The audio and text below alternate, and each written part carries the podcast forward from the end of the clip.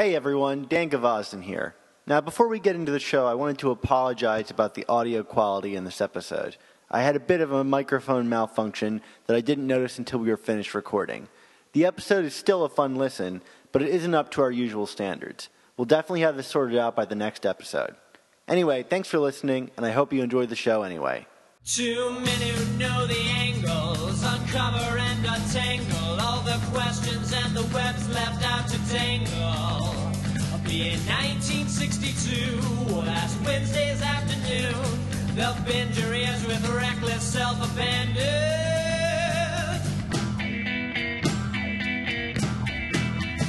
The amazing spider talk, the amazing spider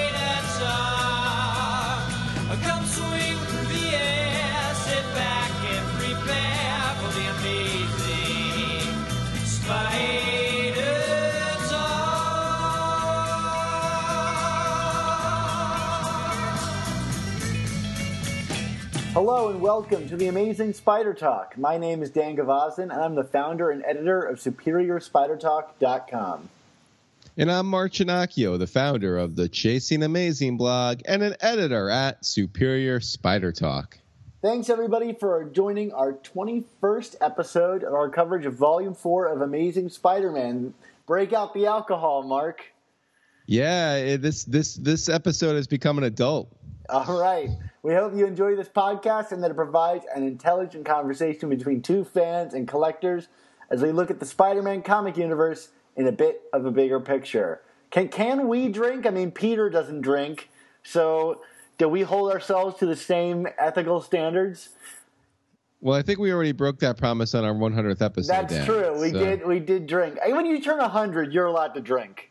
Yeah, there you go. Yeah. But but for 21, you know, because you know these episodes are going backwards. You realize we went from 100 to 21. Yes. Um, but uh, anyway, yeah. So in this uh, drinking age ready episode of Amazing Spider Talk, we will be discussing Amazing Spider-Man Volume Four, Number 21, by Dan Slott, Christos Gage, and Giuseppe Camuncoli. Uh, then we'll respond to your comments and emails. Uh, have a few voicemails. We got a little bit of spider news and um, uh, some Swarms B title reviews, sorta, with some announcements attached to it. All right, very exciting, Mark. I guess let's go back in time of a sort because all these amazing Spider Man issues seem to be flashbacks to discuss Amazing Spider Man Volume 4, number 21. It's not that easy being green. Having to spend each day the color of the leaves. When I think it could be nicer being red or yellow or gold or something much more colorful like that.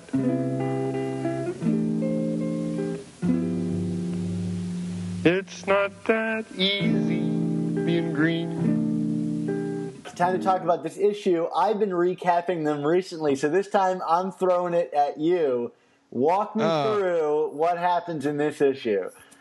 Um, all right. Well, you know, as as as briefly as possible, because there actually isn't a ton of plot to to to go over here. But um, we we we kind of catch up. You know, after last episode, we were talking about where did Kaine come from. Well, this episode answers that.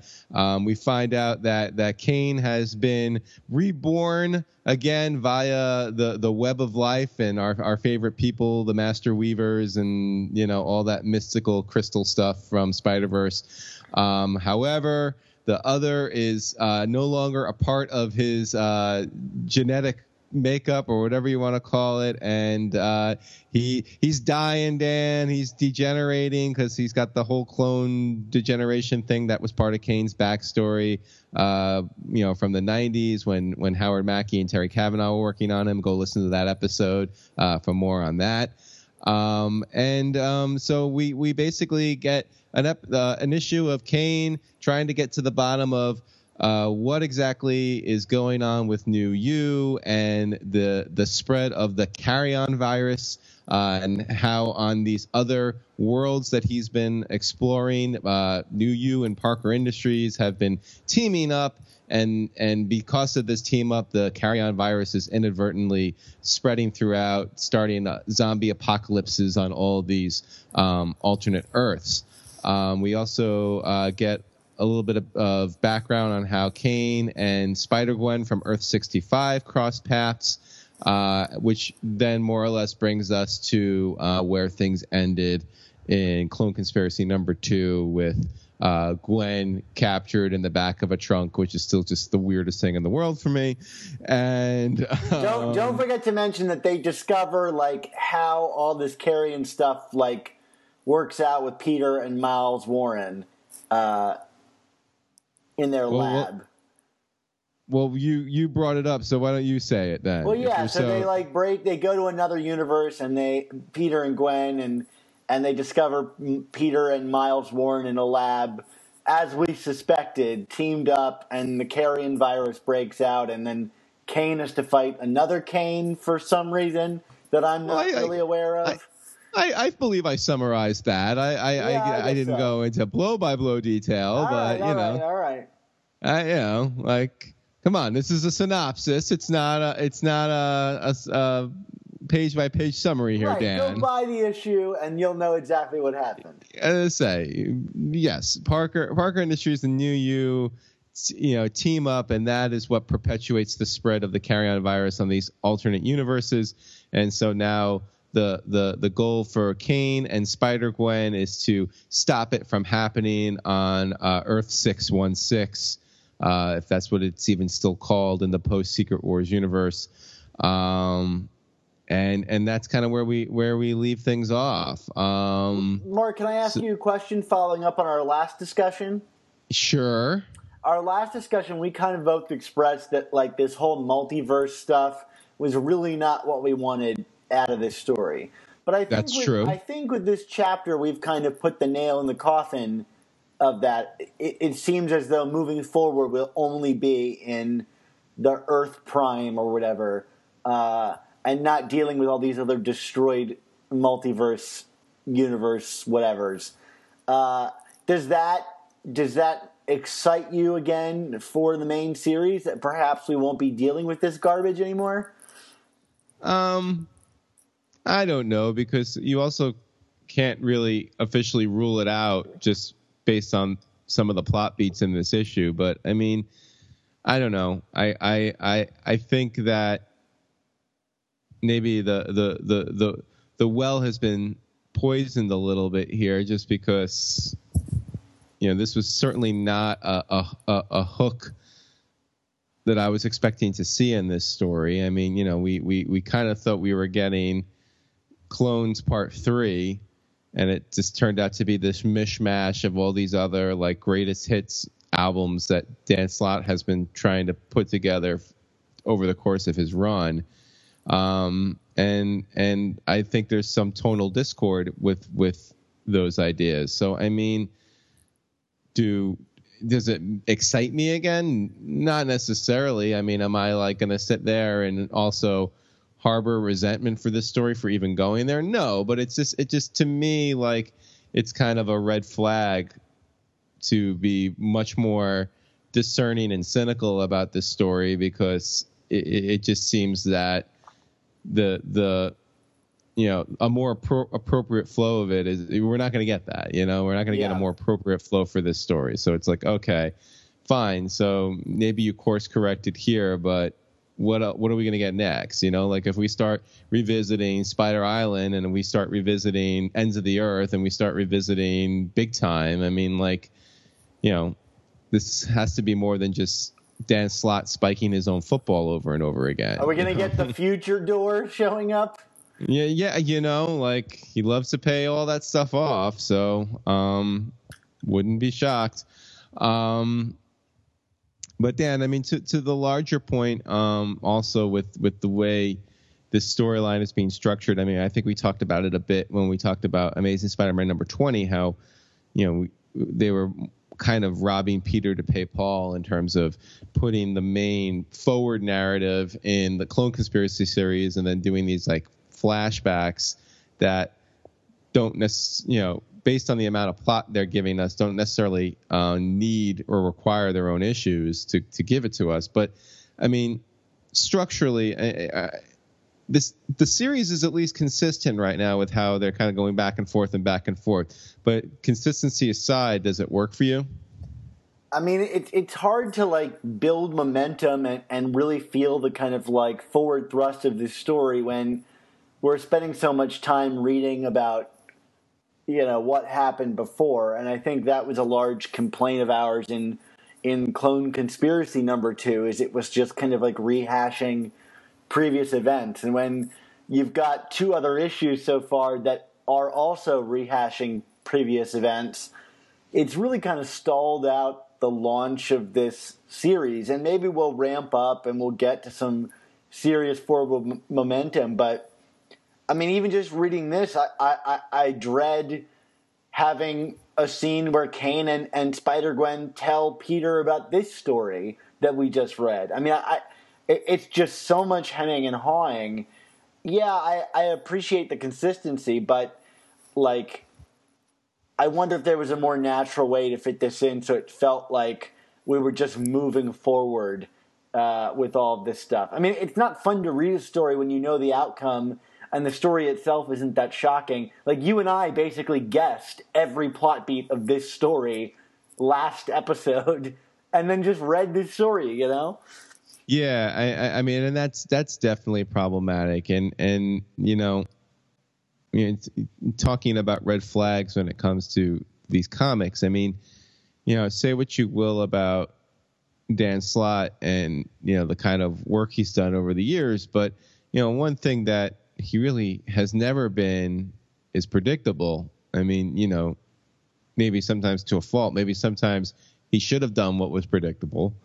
Um, you know, swerved us for the sake of swerving. But I mean, yeah, I mean, Dan, we we we we, you know, and this is not me puffing my chest out, but you know, we we we kind of speculated over what this issue was going to be beat for beat, and that's what we got, and that's just kind of like you know, not to be glib, but what am I spending my three ninety nine for if I can just tell you what I know is going to come in the next issue? I mean, it's that's that's that's really. It's it's not even that though. It's like it wasn't even ta- it didn't take any grand speculation on our part. Like I think it's all there in the context of the previous story.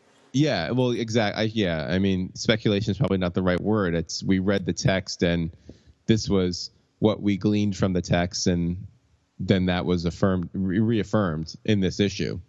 Yeah, there was, there's a version of this story where this was three panels of the next issue of the Clone Conspiracy. Yeah, Uh, and I think it probably. I mean, I, I don't hate this tale. It was fine. You know, like I think half the issue is just wrote. It's here's here's the problem: is half the issue is joyless exposition. Uh, there's no fun being had with it. There's no character like development. It's just like updating, giving raw updating on how to get from A to B. Uh, and there's like I'll give it. There's one or two nice character moments between like Gwen and Kaine where you feel some warmth to their friendship. But like, do I want to read an issue about Karn and Kaine talking to each other and and and, and high fiving that they both have K names? right. Or that you know, wait, no, I'm not trying to eat you anymore.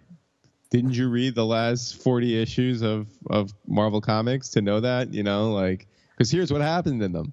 Yeah. Um, and and you know, yeah, you talk about the warmth between Kaine and and and Gwen, but you know, at the same token, um, y- you can mention character moments and not having any, but I also, not to be mean, I don't feel that that Slott and you know by proxy Gage particularly get who these characters are in this story. I mean, it's it's it's you know they're taking they're taking characters that were better fleshed out, you know, fleshed out in better ways by other creators and kind of slotifying them to fit this story. But you know, so you know, certain interactions might have some resonance in the context of this story, but when you look at it from the bigger picture of who these people are, I don't know what really makes sense here. I, you know what I mean? Like, like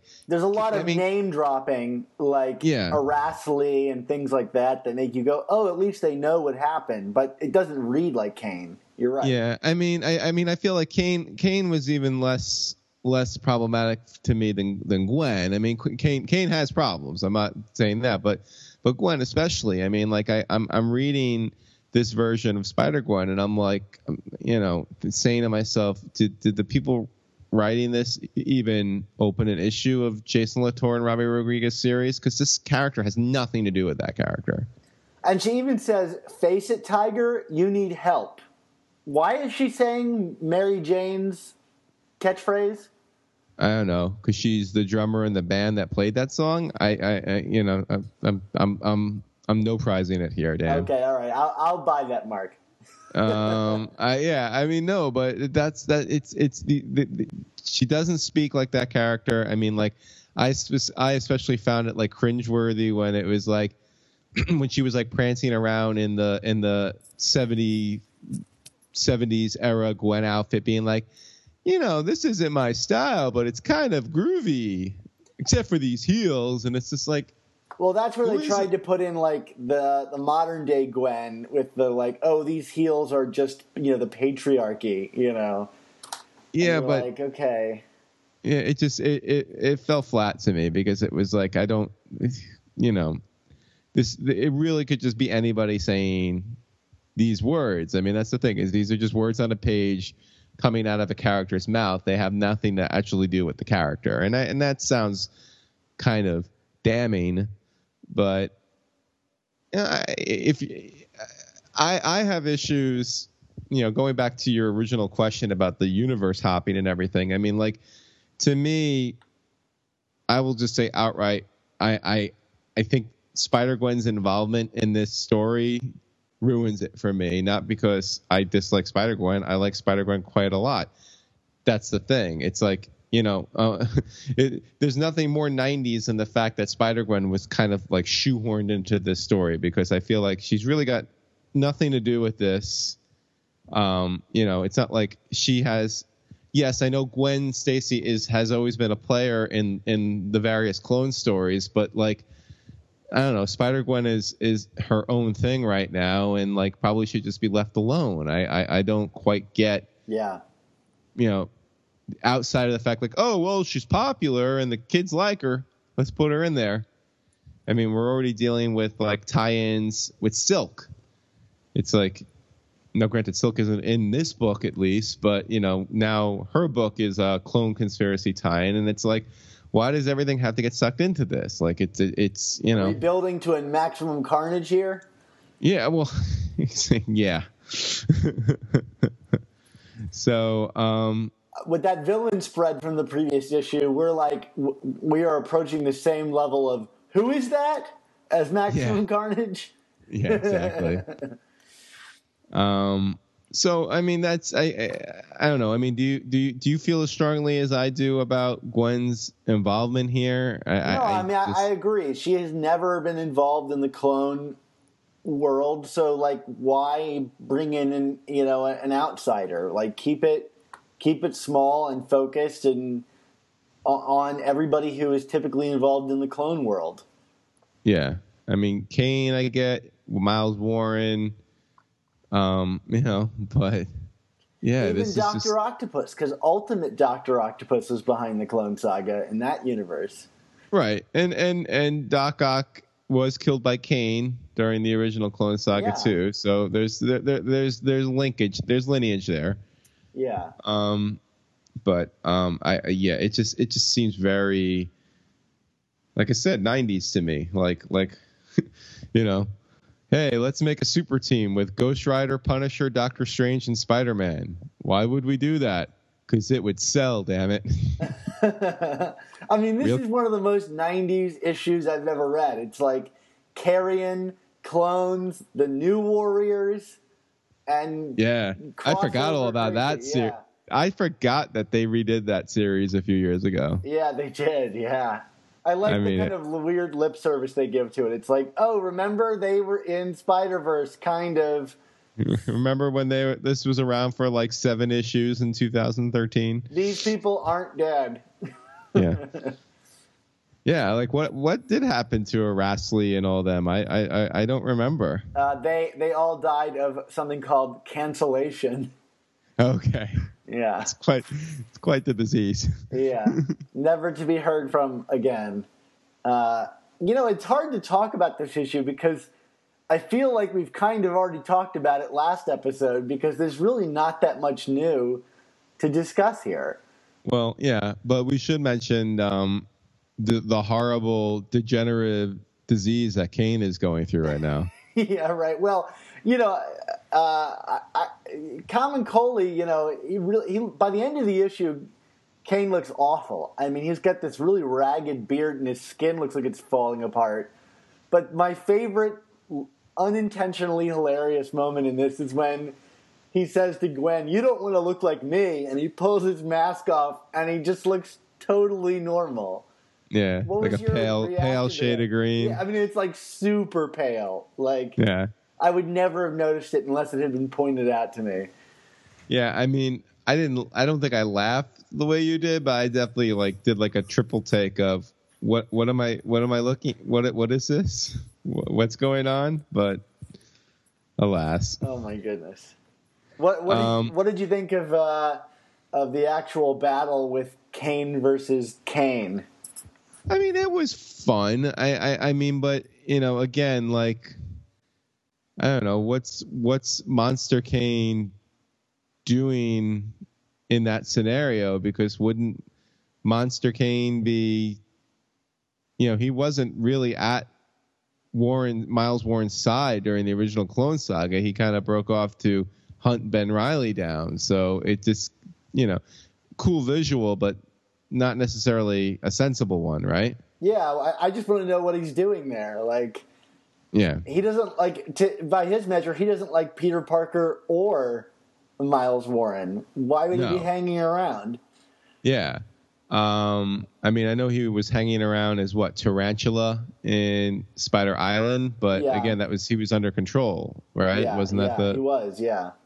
Um, now, now here's something, and you know, I don't mean to be dense here, but like, I did find it odd that in all of these different timelines, basically, like the same thing kept happening regarding New U and Parker Industries. I mean, isn't that kind of like part of the allure of the multiverse? Is that you know these are all different timelines and different events happen in different sequences, which therefore therefore therefore makes things dramatically different from each other.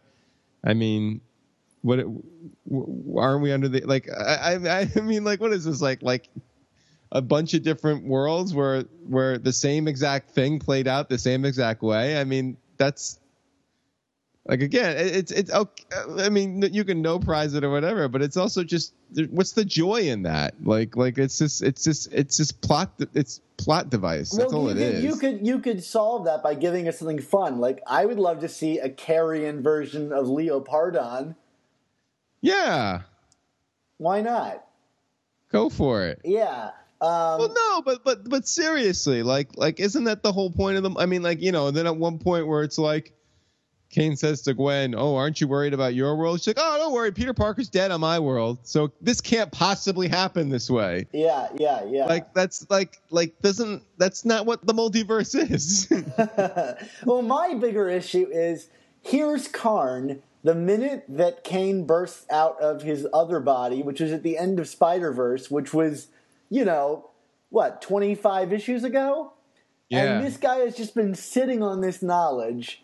Like, you know what? Let's not tell Peter Parker about this because it'll create drama or whatever. Like, Well, why doesn't anybody tell Peter Parker anything in this comic? Like, Like I love how I like, and we talked about this last episode, but like when when Kaine and Gwen are like, maybe we should tell Peter about this. Nah, let's figure it out ourselves first. Like, come on, like, what are you? This that is like, you're not even trying. That's that's terrible. like, come on, seriously. Like, I shouldn't even be having to have this conversation in 2016. I mean, it's, but but but it, but it cuts to the core of this is that there's no character-based drama or conflict in this. It's all manufactured conflict, like based on nothing. Like this whole thing could be solved by just shooting Peter a text that says, "Hey, New U is bad stuff. Don't get mixed up with them." And then Right. he'd be like, "Why?" And then you send him a picture of a bunch of carrion zombies. This is why. You know, like what? Yeah, I, I, I, I mean, you know, beyond the point that I, I, I still don't understand. I mean, we're the part of the premise of the storyline that that Peter is going to quote unquote, you know, get into bed with New U, like. I don't know. It's taking a major leap of faith about who this character is too, because I don't know. Like, regardless of Peter's guilt, and I know that Dan Slott loves to play up Peter's guilt and that makes him do stupid things. But like, you know, seeing all these dead people and stuff, like, I just don't see him as someone to be like, yeah, this is normal. We should do work with these people. You know what I mean? Like, like, I don't know. Like it just it's that I I still haven't been sold on that element, which is probably the key element of the whole story, which is like why is there conflict in the first place? Like I'm just like, you know, they're they're they're serving it up on a silver platter for me and I'm just going, "Nah, that wouldn't happen." But I mean, like the whole thing could be avoided by just not having Kaine and Spider Gwen in this. Like if it played out like Spider Island, where Peter suddenly discovered, you know, like Jerry, right, his former, you know, employee whose body he found floating in that tank, you know, in that really creepy visual. You know, he goes, "What's going on here?" And he opens a door in New U or whatever, and discovers a bunch of carrion monsters just like he discovered people were turning into giant spiders, you know, then you've got like drama that plays out in the moment. But you've got these two characters that know everything and are really going to be the proactive ones and are still just for no reason refusing to tell Peter about it. It's like, why include it then? Why even, you know, just for the sake of, you know, closing up a couple loopholes? Because I want to. Yeah, I don't. I don't know. I mean, I just. It's like. I mean, but it, I mean, not to mention that like the idea of the mass population turning into monsters. We've done that before, Yeah. haven't we? Which we yeah, we've said that last time too. I mean, it's we did that in Spider Island, we did that in the Lizard story. We'll probably do it again. um besides the the Kaine not easy being green, which really isn't Camo's fault. That's a colorist issue. But uh, what did you think of Camo's work here? I thought it was fine. Um, you know, I actually thought the first few pages in that flashback where we saw the events of Spider Island, uh, or not Spider Island, Spider Verse rather. I thought I thought those were really like beautiful to look at. Uh, you know, at least the coloring and the kind of faded, muted colors. And I think I kind of realized that I think Kamo works best when he's like lightly inked. He's not. He's got more colors to fill in his thin pencils. Because like the rest of the issue is a lot of like deep, rich blacks, and I find like his stuff becomes really flat. The space becomes really compressed. Um, but those colors in the beginning, I was like, this is how his work should be complemented. I don't know. Did Yeah. you feel the same way, or am I? No, I think it's a I think that's a good analysis. I mean, I always think back to, you know, some of my favorite work that Camo did, um, both during like Goblin Nation, but also like I, I always think back to that that spread with um during Superior with Mary Jane kind of walking, you know, strutting down the street Yeah. and stuff. And it was kind of, kind of like a light, airy. It wasn't an overdone, um, it wasn't overdone in terms of you know pencils and inks and everything like that. And I think yeah, that's that's that's where he thrives. That's where there's some life to it when when when he gets you know heavily inked. It, it yeah, it just kind of becomes flat, and that's when you get like Aunt May, who you know looking like a carrion monster in that one. yeah, right, right. Like Kaine should have taken his mask off and looked like Aunt May.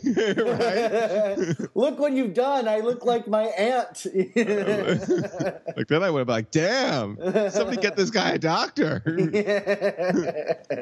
Oh yeah, yeah, yeah. I mean, so it was fine. I liked his interpretation of '90s Kaine. I thought that was kind of fun, and um, yeah, I mean, I, I, and it was nice to see Kaine kind of slowly fall apart issue by issue. Although that that beard caught me off guard. It came out of nowhere. I wish I could grow a beard that fast. Yeah, well, that's like um, didn't didn't Peter rock the beard in uh, Spider-Man Wolverine, Astonishing Spider-Man Wolverine? Yeah, he did. Yeah, yeah, yeah. That So, a good look for him. Yeah, I you know pretty. It's impressive. I impressive beard. I can't grow a beard, Dan. I, it just comes in like like scraggly and peach fuzzy on me. So I'm lucky that I can because being bald, I've got to kind of like have hair somewhere, you know. So right, you gotta- understood. you, you got to level, you know, balance. You got to ride the balance. well, we could always just turn you upside down and make your chin your head. You know what I mean? Like, yeah, yeah, yeah. I think I've played with that before. It didn't work right. out. What's your grade, Dan? I'm giving this one a C minus, just like last week. Yeah, I'm doing the same here. C All minus. right. I guess I, I guess I should stay state it clearly so as not to confuse. C minus. C minus.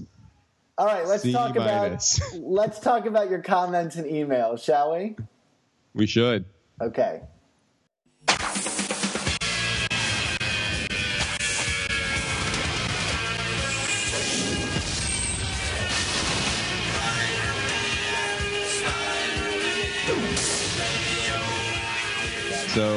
You, as as you know, because you're the guy who runs the show here, uh, you can always email us at amazingspidertalk at gmail.com or tweet at us on the Twitter by hashtagging OK to print, um, leaving us comments on our iTunes, Stitcher, and Google Play accounts, uh, and of course leaving us voicemails at nine Red Goblin, which is what we got this week. We got three of them, Dan. Yeah, we, Uh, we asked for people's theories about the man in red, uh, and we've got a bunch of them, and they are wild. All right. Well, this first one's from Kyle, so let's hear what Kyle's got to say. Hey guys, it's Kyle Kreis. Uh, love all the theories about who the man in red is. My one problem with the Norman Osborn theory is, weren't there teasers uh, in the first arc of Volume Four that actually showed Norman Osborn trying to make this this this this like African warlords? He was bandaged in the face, wearing the green and purple motif at the same time that the man in red was recruiting the lizard and the rhino. So could it be the one and the same, or were they teasing another Norman story down the line? Maybe when Zodiac saw a year into the future, was there any teases there? I can't remember if we saw that scene. Keep it up, and I'll talk to you soon. It's a good point about Norman there, Dan. Yeah, you know what? Actually, I am going to rescind my Norman. You want to know why? Well, because he just they refer to him as Miles in this epi- in this issue. They they do, and uh, a, uh, an eagle-eyed listener to this show sent me a some leaked artwork, which I will include in the podcast here that I had not seen um, of an issue from August of next year. They already have the cover painted of Norman Osborn with a machine gun uh, firing at Peter Parker, and it says like the end of Parker Industries, and uh, it's like the image looks like the Spectacular Spider-Man magazine cover, Yeah, um, just with Norman without a mask and a machine gun. Uh, sounds sounds great.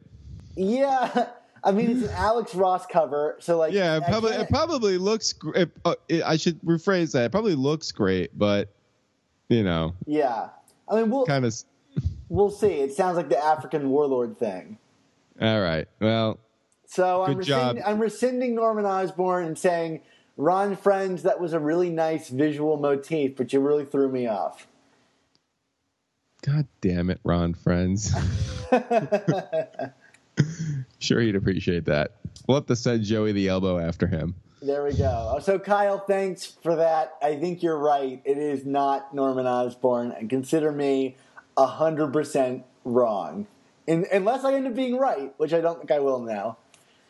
Yeah.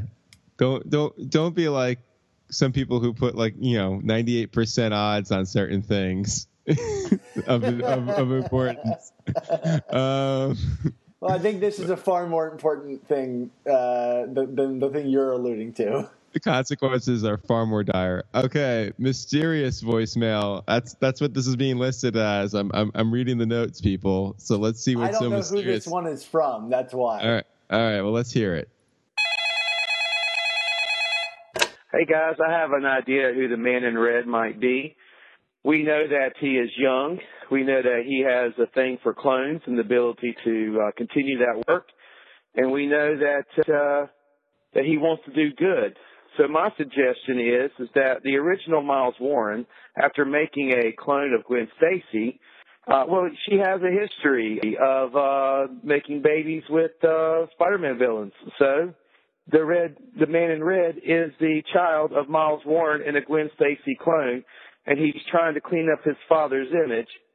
And the only reason why he has a Gwen Stacy clone hanging around him is because it reminds him of his mom. It might be right. It's as good a guess as any. Keep up the good work, guys. Love the podcast. It is as good a guess as any. I would say. I mean, I I I don't hate it. Sins past. The, we're going to touch all the third rails here. oh boy, yeah. That no, but it's not. Um, well, you know, outside of you know the fact that it's Gwen siring more child children of, with villains. It's not. I don't think it's all, totally off the wall. It's certainly it's certainly in terms of where things are lately in the world of Spider-Man. Like you said, good as guess as any. All right, let's listen to our final voicemail from Elliot. Yeah, he's back. Elliot's friend but hasn't hooked me up with those annual issues yet, though. No, I'm a little, I'm a little despondent about that. you know, sometimes you might have to actually earn the annuals yourself, Mark. Well, uh, I, I was gonna earn it by spending money on them, but you know, I, I, you know, he was like, "Hey, what issues are you missing?" I'm like, "Well, I have the, I have all the issues. Let's be clear here." Oh, oh, well, that's why he's not responding because But- he's on my but- side. but you know, to to put some certain people at ease, mainly Dan and Zeke, um, because Zeke is as bad as you are in terms of harassing me about it, mind you. Um, yeah, I I, I I mentioned to Elliot's friend who who apparently is a is a deals in comics. I'm like, oh well, you know, you, if you came across the annuals that I'm missing that are, actually count, like annual one and annual three, which are really at this point the only ones that aren't reprints that I don't own. Um, You got to own Just- the reprints. You got to own the reprints. yeah, because you know I really need to own that Hulk story from 119 and 120 again and spend 40 bucks on it.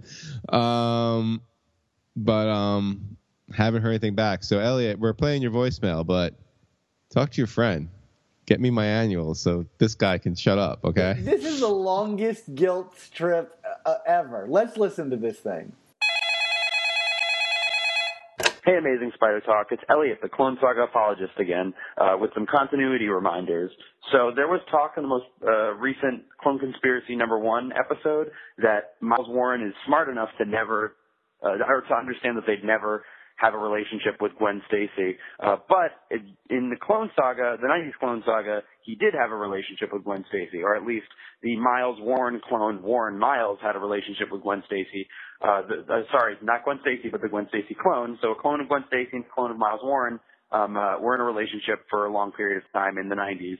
Uh, so I guess it is possible. Also, um, a continuity error, I, I, I think, with that retcon of Gwen Stacy realizing that Peter Parker is Spider-Man uh, at the end of Clone Conspiracy number one in the 90s Clone Saga, there is a moment where the Gwen clone, the main Gwen clone, uh, discovers that Peter Parker is Spider-Man, and she flips her lid, basically the same way she does at the end of uh, Clone Conspiracy number one, saying, "You're the man who killed my father," and then getting really upset about it.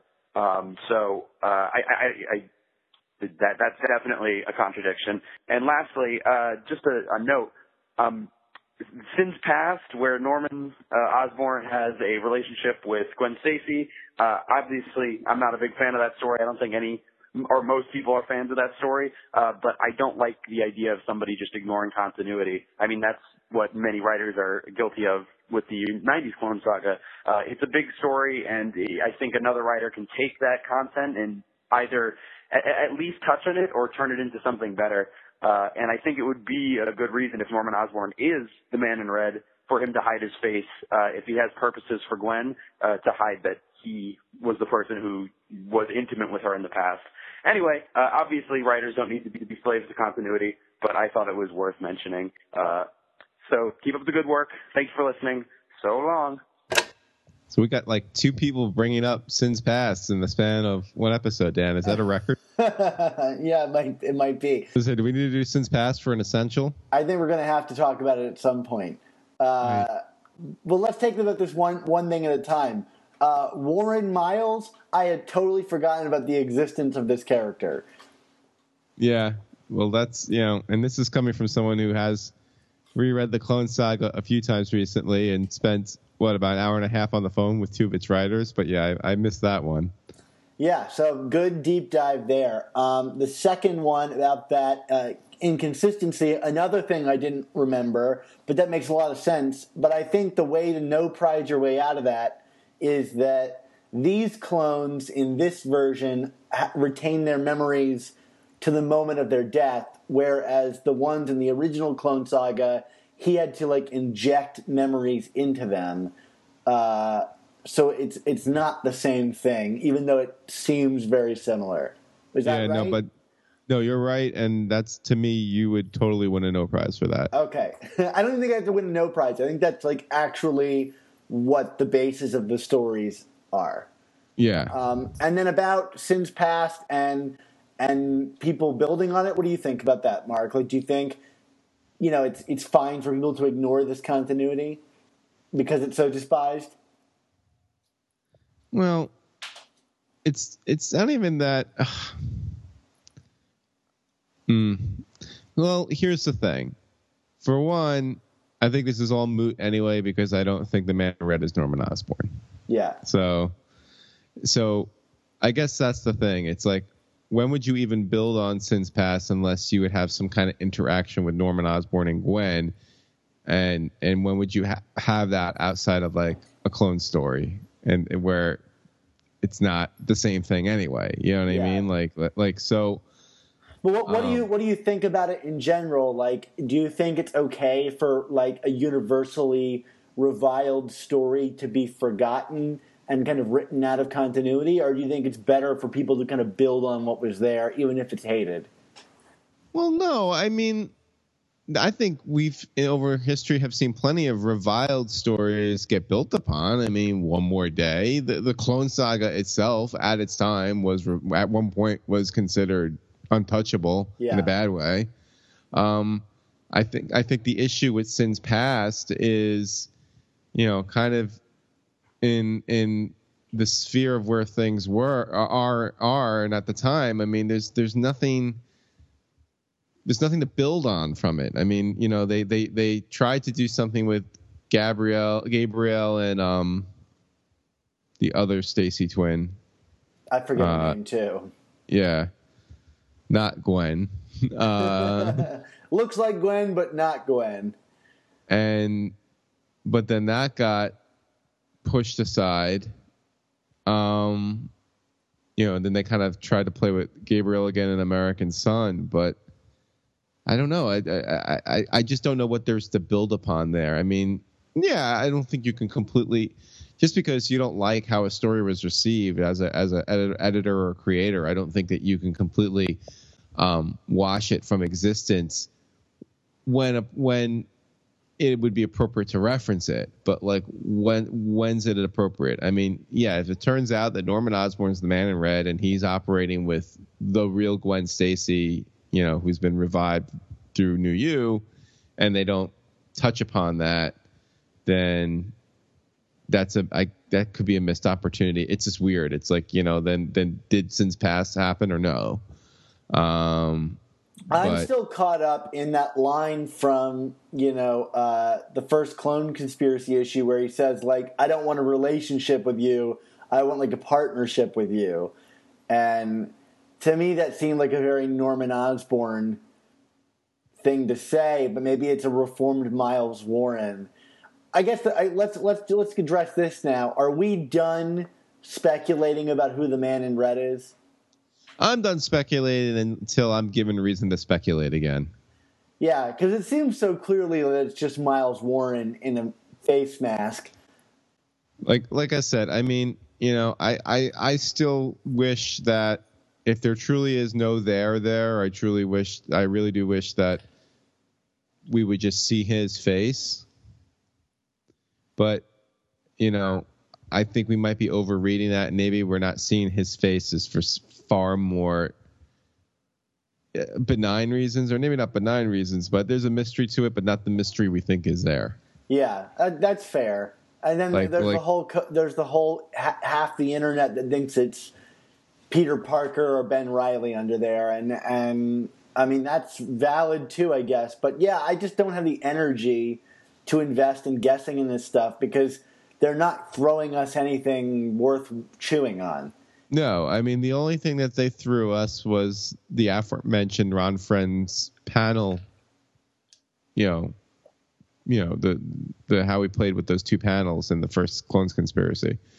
Um, that was to me the only tangible clue that there might have been something there, because there hasn't been anything else. Not no nothing. Yeah, I mean, we got more during the the the Goblin Mason Banks thing. Um, yeah. I mean, maybe it's there and we're just not seeing it, but it certainly doesn't seem to be that way. right. Well, anyway, Elliot, thank you for your thoughts, uh, and thanks as always for calling in. Uh, we don't have a ton of spider news, Dan, but there is one item we want to get to. So why don't we cue the music for that?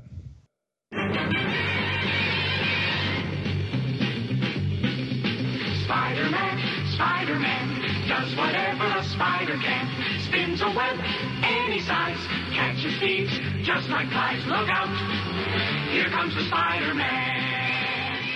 All right, Mark, spider news. You wanted to talk about this, so I'm going to let you broach this this subject. Oh boy! I don't know that I want to touch this one, but go for it. It's not You're the kind of thing we typically talk about. Well, no, I, I don't. Okay, for for one, I don't think this is that scandalous. So, um, I don't know if you know who of our listeners are out on Twitter a lot, but um, you know, I I'll have to say that earlier today, we're recording this on um, what's it Thursday the 17th um, I went on to Twitter and I was like, oh, I haven't seen anything from Dan Slott in a while, and you know, I knew we were going to be talking about this issue, to, you know, issue 21 tonight. So I was like, oh, let me see what he's saying on Twitter about it, and I went to go search on Dan Slott, and you know, first I thought it was weird that his profile didn't come up. And, and Dan, I gotta be honest with you. When I did that, the first thing I thought was, did he block me? Yeah, Like, I thought after- the same thing.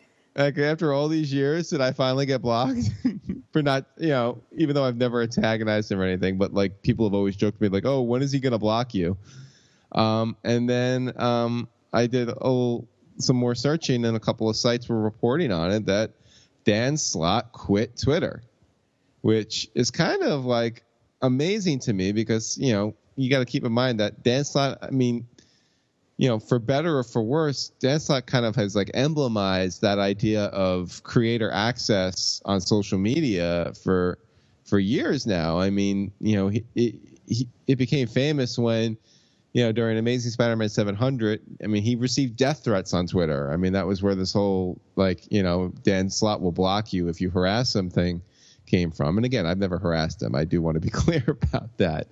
Um, I just say negative things about his comics on our website and on our podcast, but that's called criticism.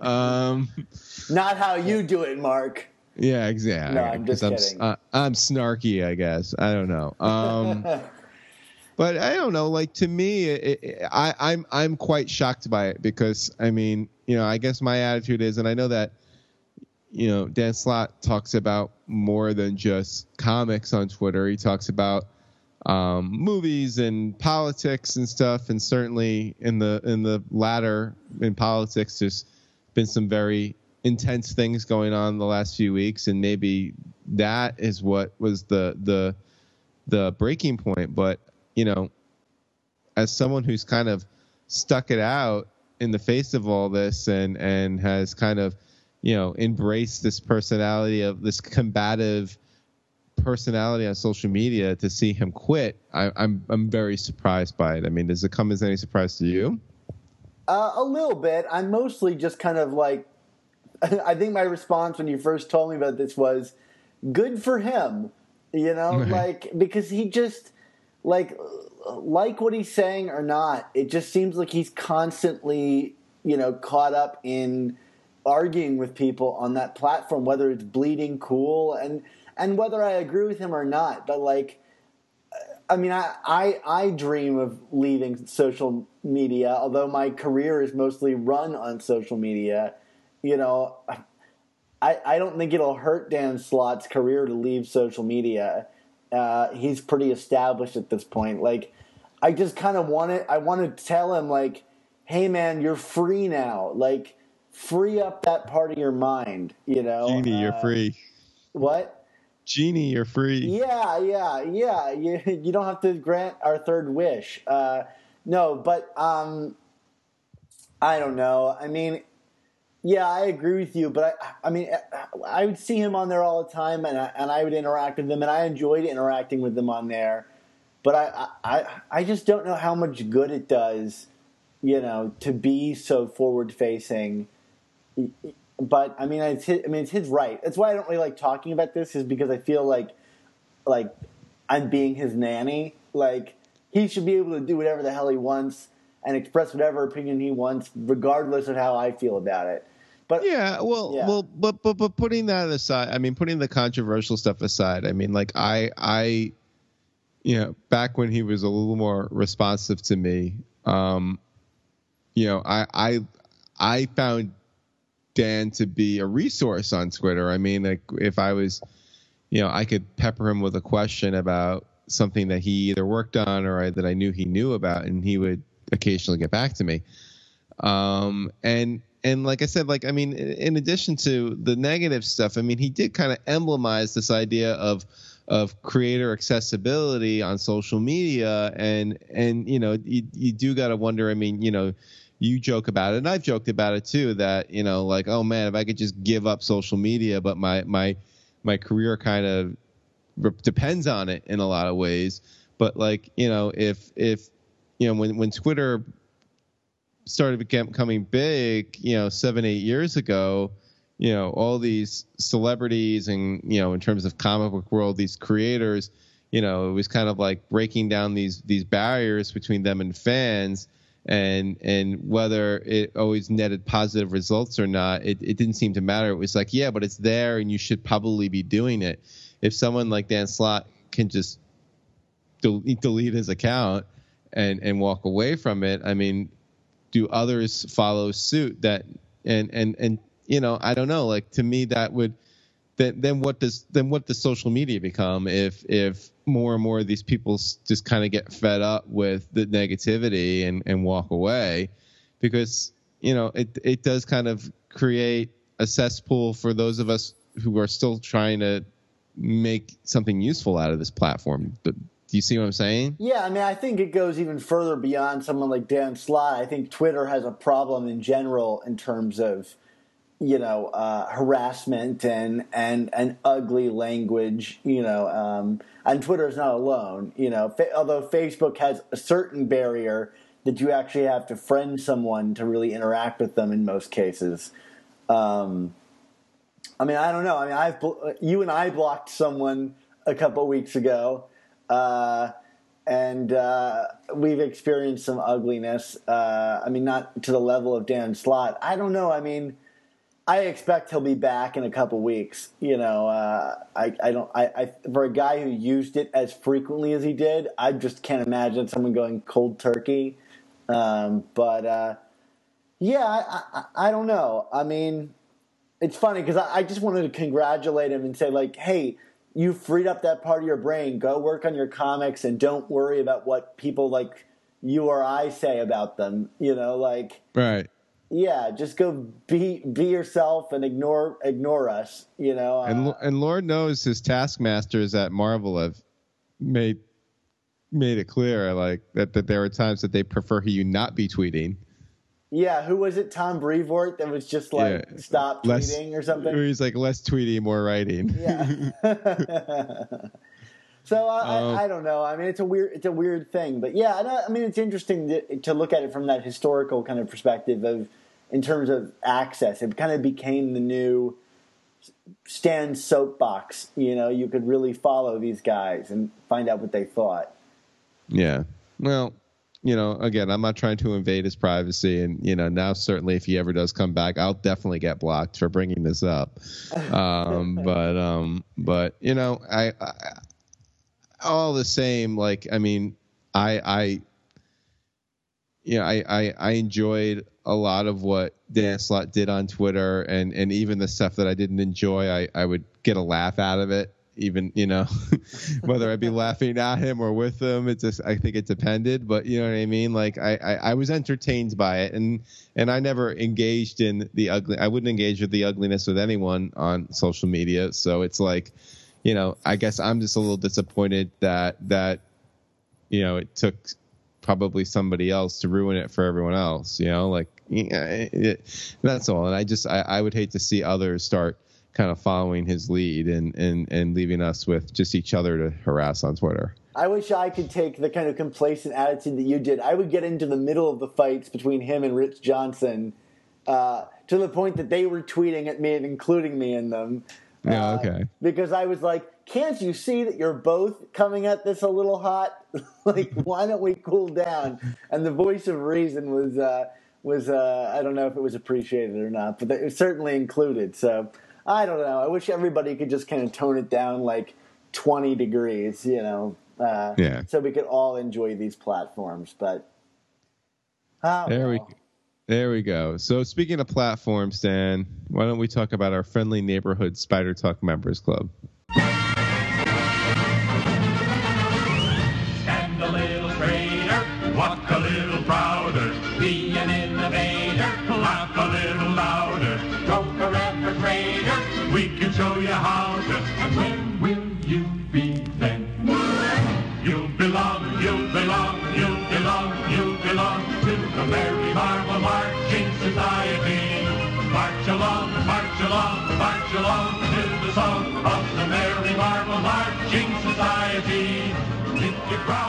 Everyone, thanks again for listening to our podcast, The Amazing Spider Talk. Mark and I's weekly passionate look into the world of Spider Man. For those of you who don't know, we have a Patreon page called the Friendly Neighborhood Spider Talk Members Club. It's through your support that we keep the show continuing, and the club is our way of giving you even more awesome content alongside our podcast and fan site. If you decide to become a member of the club, you'll gain access to weekly free digital comics and get all kinds of awesome goodies in the mail, including t shirts, mugs, bumper stickers, rare Spider Man comics, and much, much more. On today's show, we have one new member to the club that we'd like to thank. That member is Nick Harrison. So thanks again, Nick, for helping to keep our show going.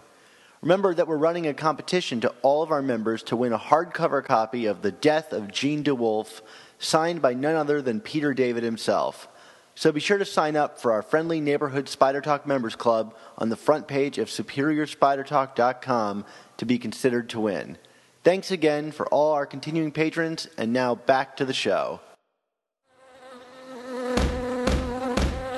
S-W-A-R-M. S-W-A-R-M. A reanimated Nazi skeleton. A reanimated Nazi skeleton. Reviewing B while he's covered in bees. Reviewing B titles while he's covered in bees. Actually, he's permanently permanently covered in bees. Actually, he's permanently covered in bees. He's coming for this podcast. He's coming for you. He's coming for this podcast. He's coming for you. It's time for Swarms Bee title reviews. It's time for Swarms Bee title reviews.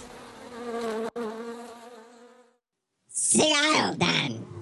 It is I, your old friend, Swarm. You thought you got rid of me last week, didn't you? Well, I mean, you were tweeting at us about it, so I, I certainly couldn't couldn't ignore it. Uh, uh, I saw that you got a Twitter account yourself. Yes, I tweet, I tweet, I go, drain the hive, hashtag. I have a hive mind to, to tweet with, with all you other peons. Uh, but I hear that uh, you don't want to use me as much going forward. What is this nonsense? I don't know anything about this. Well, uh, where did you hear about this from? Did Mark say something about this? Mark, is this your idea?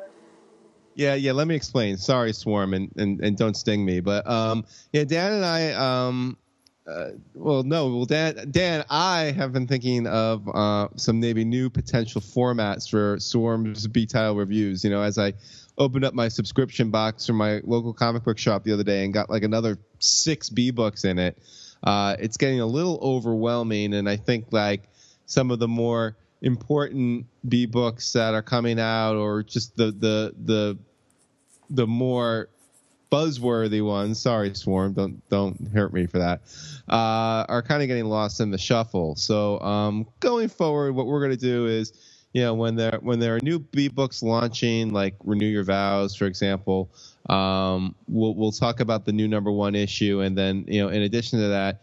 Uh, Dan and I are going to uh, champion a book of the week, so to speak. We'll we'll each pick our own book um, that we we feel needs to be talked about for for reasons good and bad. I think I I you know I don't want to make it sound like we're only going to be echo chambering and talking about good things. If we think that you know a book is really slipping after being good, or you know that uh, you know a book really needs a new creative team or whatever, we'll we'll talk about that too. But I I think we it, just to keep things more focused. Wouldn't you say, Dan? I think it's just kind of move us away from the kind of slavish format that we had been in. And like a lot of these books were saying the same things week in and week out. And, and now we can actually kind of have a little more depth if we want to on, on a particular title. Um, yeah, I mean, it's just when we started this segment, you know, we, with Flash, we, uh, we thought it would be like a B book or two. And now that Spider Man is half of Marvel's line, it's just a lot to keep up with all the time. And we're still going to read everything, but I think we're going to give you more value in terms of really talking about the books that we want you to read and giving you better reasons to read them. Does that does that sound right? That is change I can believe in. and now you're adopting nearly everybody's mantras here. What is the difference between a hockey mom and a beehive? I, I don't know, Swarm. The beehive will sting you, stupid. okay, all right. So, uh, uh, Mark, I, you know, last episode you you weren't on. We talked. I talked to Kane about renew your vows number one, and we both kind of gushed on it. So I, I, I thought perhaps we take this time to kind of feel, see how you feel about that book. What, what did you think about renew your vows number one? Yeah, I mean, am I am I on the clock? no, no. Say, say whatever you want. Right, right. I mean, but but still, for the sake of brevity, um, I I enjoyed it a lot. I mean, a, I I was also kind of waiting for like another gear to kick in on that story. I mean, it was a very quiet opening issue, which I think was by design, and I enjoyed it a lot. Um, but you know, the, certainly the intimacy of the characters. I mean, it's it, there, there was a lot of love for these characters in that comic, both in the in the dialogue and then how they were illustrated. Um, which, given what we know about the creators, makes sense to me. But, um, but like that that gear that was missing, does that did that ring familiar to you, Dan? I mean, am I am I? It was like I just kept kind of waiting for the the punch at Chewy, you know, like and, and it, it never went into that next gear. Yeah, I mean, I, I think the normie Osborn stuff is certainly tantalizing, um, but yeah, for me it was like Mole Man is not really. He did not like move me. Like I, there was the the the hook of the issue was like not enough to really you know keep me super excited. I mean, I, I, I yes, I'm worried about Annie's well well to do, and I loved it enough to you know be excited to keep reading. But yeah, I'm waiting for there to be you know because it's not like canon necessarily.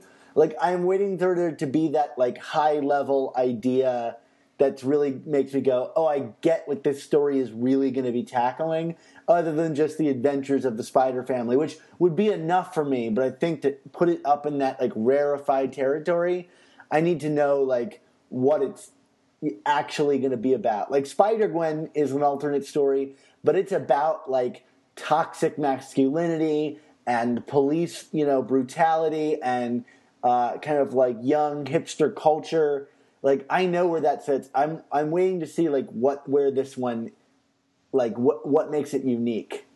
Yeah, I mean, and I think the fact that both Gerry Conway and Ryan Stegman are are so talented that even without that hook, I was still in I was still intrigued by this comic. But um, but you know maybe you put some other creators on it. Like I mean, you know, we talked about it last episode, like that the the new Prowler series, which was I felt missing a hook too, but it, it didn't have the strength of its creative team to kind of push it through anyway. You know. Um, you know so uh, you know it, it it to me that just it does bear watching i mean i also i mean not to be cynical but you know we we had talked about um months before the series came out you know would this kind of like overshadow the main spider books and and you know part of me wonders if it was kind of meant to be very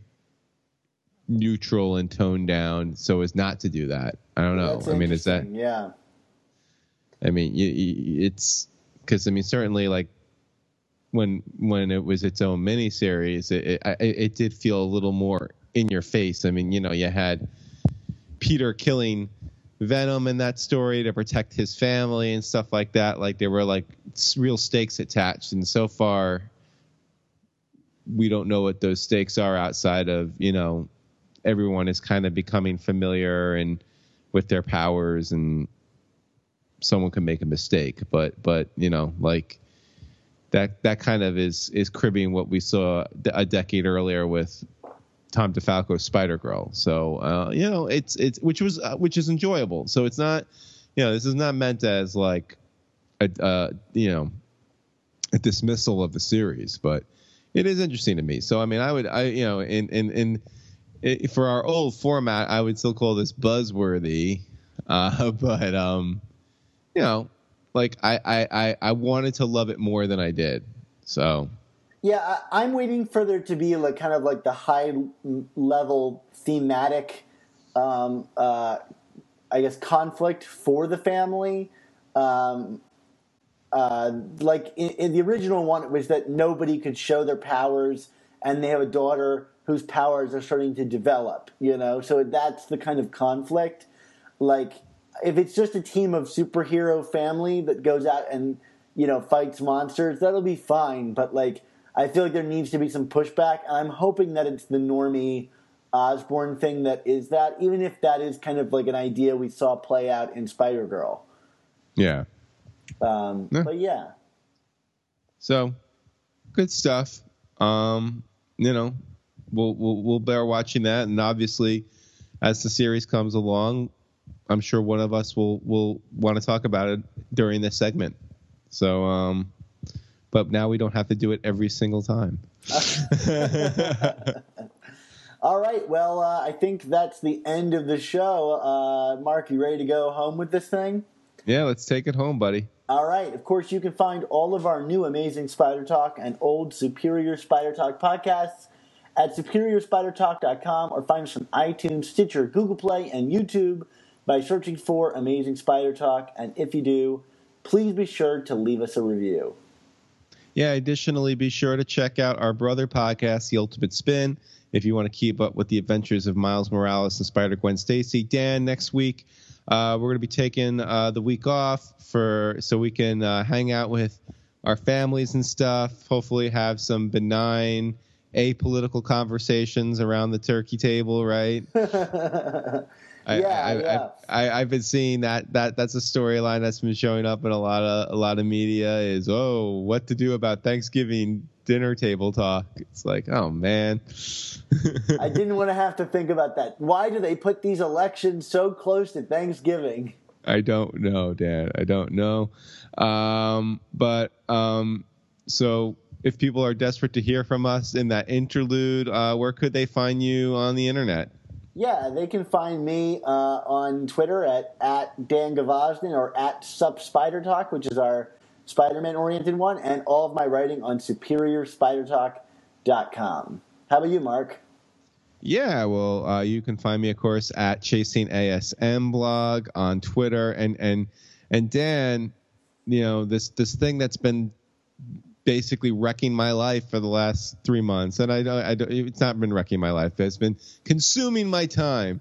It's it's getting near to an end, so maybe uh, come early December, you might start seeing my writing again on SuperiorSpiderTalk.com. I should talk to you about that offline instead of instead of uh, throwing it at you here. Blow But, the uh, dust off your keyboard and, and jump yeah, right back yeah. in. Well, we you might see some stuff showing up again, folks. So uh, be on the lookout. Very exciting, very exciting. You know, Mark, I didn't want to say this, but you know, I'm looking at you through Skype right now, and you're just not looking that great. Have you Ooh. have you been to the doctor recently? I mean, uh, don't get me wrong, your face it looks just ever so green. Like if you really look at it, you could see the slightest hint of green. I mean, not like green enough that you could pull your mask off and frighten someone with how sick you look, but just green enough that if someone pointed it out to me and I really looked at it, I might see some hints of green. Anyway, have you been to a doctor recently, Mark? That's what I'm trying to say.